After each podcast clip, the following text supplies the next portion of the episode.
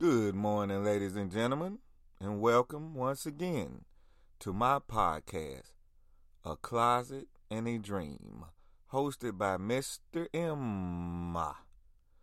Since so many of you enjoyed my first podcast, I just thought I'd put a little bonus on there for you.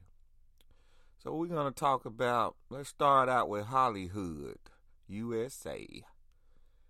Everyone in the world has heard of Hollywood, California, I'm sure. It's a place of where dreams can be lived out. However, it's also a neighborhood full of sins, demonic spirits, and pagan rituals. Celebrities practicing witchcraft while executives ripping booty holes apart. There is definitely a price that comes with being famous in Hollywood. My desire was or is never to be famous. I've always been laid back and never desired lots of attention.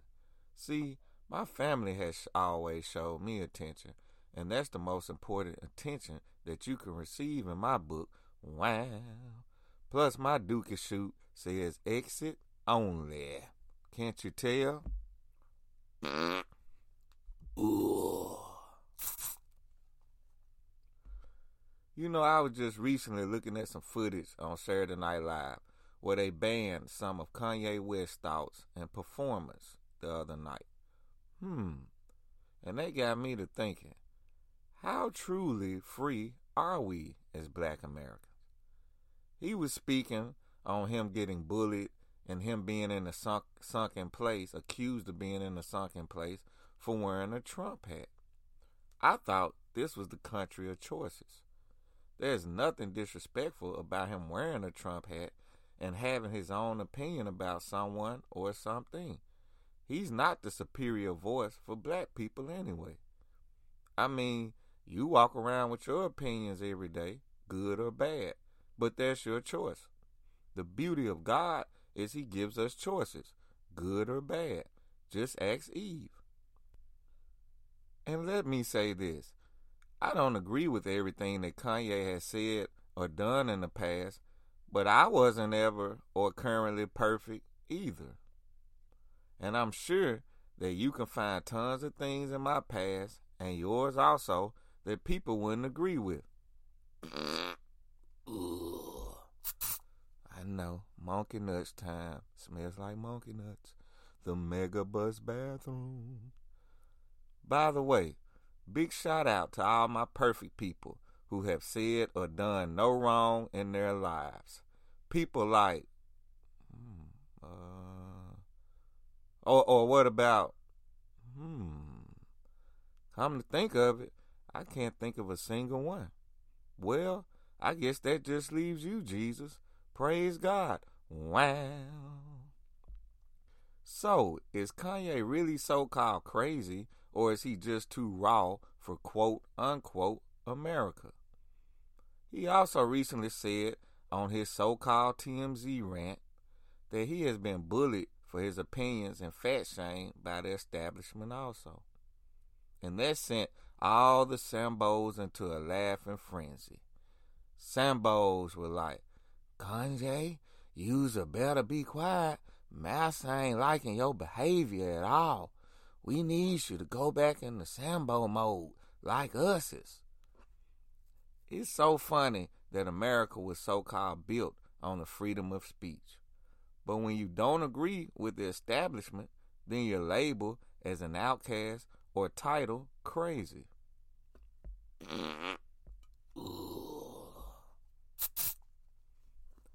National news programs bash the president all day because they need ratings to keep their jobs. Only time they stop talking about politics is when a national devastation occurs. I don't entertain the national news at all. It's amazing how so many black Americans are glued to the television all day watching the national news programs. How can you not be depressed watching that mess and gossip all day? Or is that why black Americans want to watch it so much? Ooh, I know. It feeds that drama demon, doesn't it? Now, I'm not a stew bot that's telling you not to look at the national news. We have to know what's going on in our world. I'm just simply recommending that we don't put so much energy into all the negativity that they're reporting. Despite what the news shows us daily, there is still more good than evil out here. Satan has lots of power, but God God's love trumps all. Hallelujah. Wow. Black shows like Empire, Power, Love and Hip Hop are the top shows in our communities now. And I'm not hating on these shows either. Let that be clear. It's just funny that we can gossip and tell each other about every episode that comes on. We know all the history about Ghost and Tasha, Lucious and Cookie Lyons, and Stevie J and Joseline, but know very little about the Emmett Till story. Wow, Frederick Douglass. Wow, how about Harriet Tubman? Well, let's not forget Maya Angelou. Well, and Booker T. Washington. Well, what about Sojourner Truth? Well, she was the truth. Well, what about W.E.B. Du Bois? Wow, or how about Henry Louis Gates? Wow, and George Washington Carver. Wow, just to name a few. Hey, black directors and producers, here's a great idea. Start using your power and influences to produce positive shows now, not to bring us another drug related show. Woo! For you have sown enough drama and madness for now. Wow. Hollywood has given black Americans some awesome, positive, and informative black movies, I must say. Let's just start demanding more.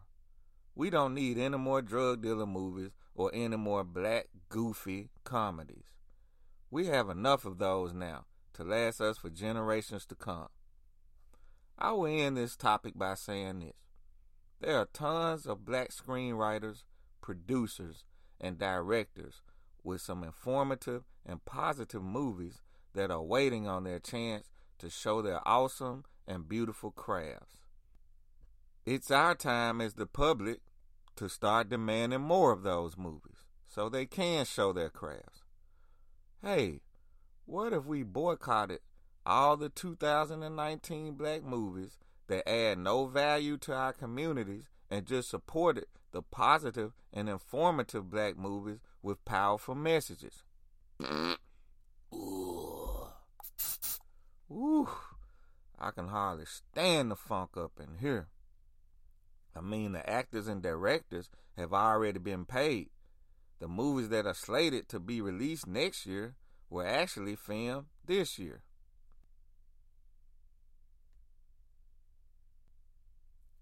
Next topic addictions. I would like to start by saying an addict is an addict. There is no difference between a drug addict or a shopping addict.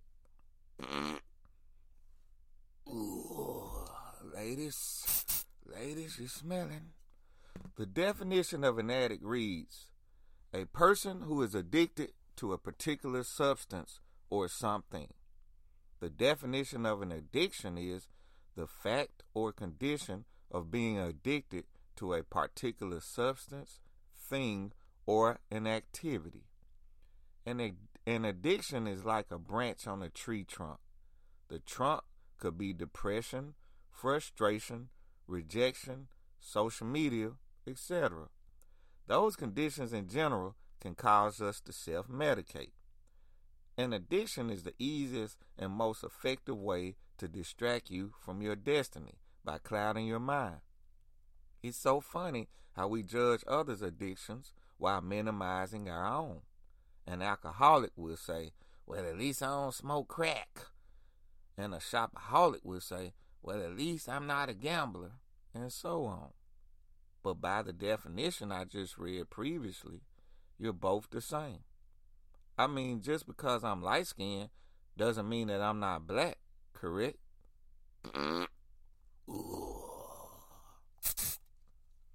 and racist people would still identify me as a nigger in any lineup, police still treat me as such.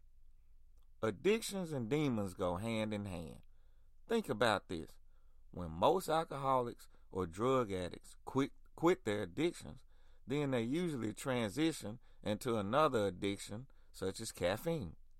That's why there's a big pot of coffee in every Alcoholics Anonymous and Narcotics Anonymous meeting across the United States. And yes, I have been to some. Well, you might be somewhat slow and say, well, I'd rather be addicted to caffeinated coffee than drugs or alcohol. But let's break that mentality down. Side effects of caffeine are number one, anxiety, number two, insomnia, number three, digestive issues, number four, muscle breakdown, number five, addiction, number six, high blood pressure, number seven, rapid heart rate, and number eight, fatigue. Now let's list the side effects of cocaine. By the way, cocaine is a hell of a drug. Number one, depression. Number two, increased heart rate. Number three, muscle spasms. Number four, anxiety. Number five, loss of appetite. Number six, insomnia. Let's just stop there. Hmm, that list sounds mighty identical. But because coffee, tea, and soft drinks are legal, then my addiction isn't as bad as yours, huh?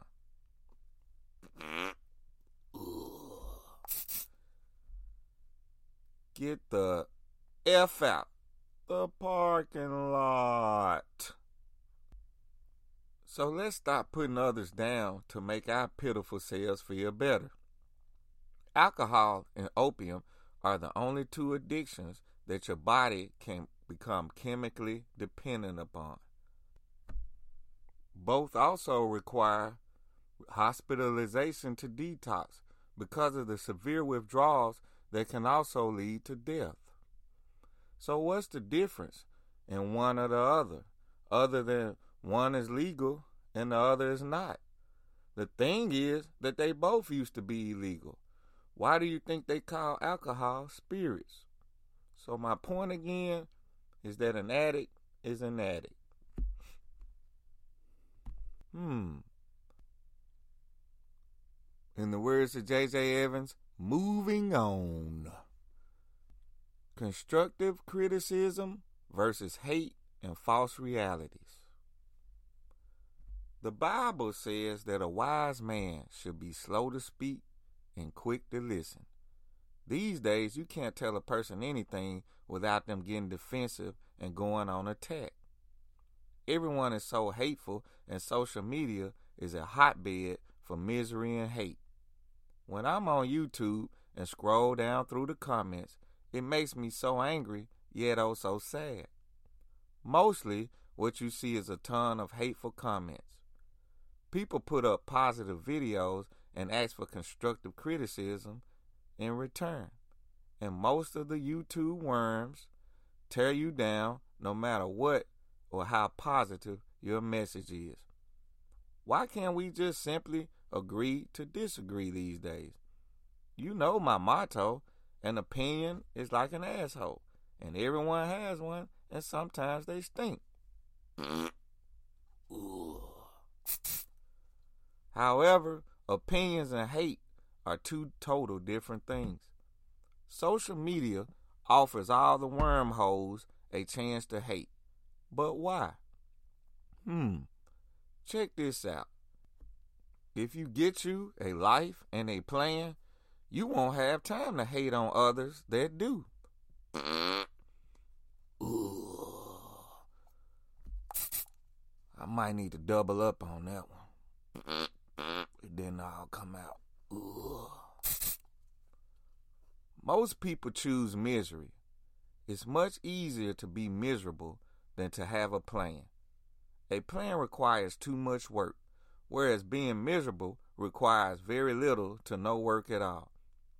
No wonder so many people suffer from the social media blues. I see why so many people are depressed like never before, which leads me to my next discussion false realities and microwave thinking. I'm 45, and when I was in my 20s, I was happier than a homosexual in a dildo factory. Nothing got me down. I understood that I was young and exploring life while living my younger years to the fullest. Nowadays, most of the younger generation is depressed and miserable because of their false ideologies about where they should be in life already in their 20s. When I was 20, it was a big deal just to have a car. I mean, as long as it had a shell plus four tires and a motor, we were good. It really didn't take much. But now, according to the younger generation, you're supposed to be a rich young nigga. I'm supposed to be riding Bentley, not a Chevrolet Malibu. So then I watch music videos of young rappers riding around in their rented cars and loaned out jewelry, or in most cases, fake jewelry, and believe that it's all real and that's how I should be living. Another double up on that one. Come on, young people.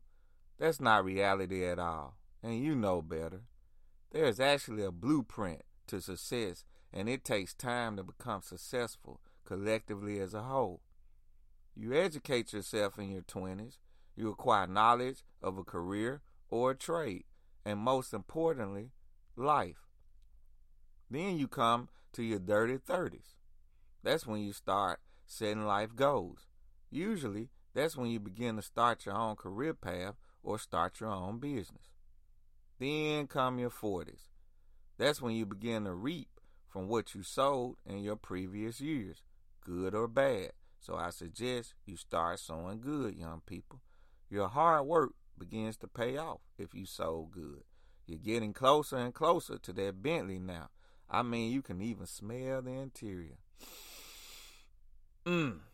Mine will be cream, by the way. Peanut butter material, rather. Plus, you're much wiser and know how to treat that Bentley now. Then come your 50s, the glory years. That's when you officially become a baller. All your hard work is paid off. Now is the time to take golfing lessons. Now, young people, I know that timeline is making you cringe but it's actually what you call reality. I would never ever waste my energy on debating with a young person about this, though, because most of them believe that reality TV is real. Don't believe the hype. Plus, y'all on that microwave theory. Y'all do stuff like reheat chicken and pizza in the microwave but it tastes way better reheated in the oven. The thing about it is that it's a process, kind of like life. First, you have to preheat the oven for 10 minutes, then wait another 10 to 15 minutes for the item to get ready. When you can simply just microwave it in 3 minutes and voila, it's done. But it tastes like crap. Everyone wants everything ASAP.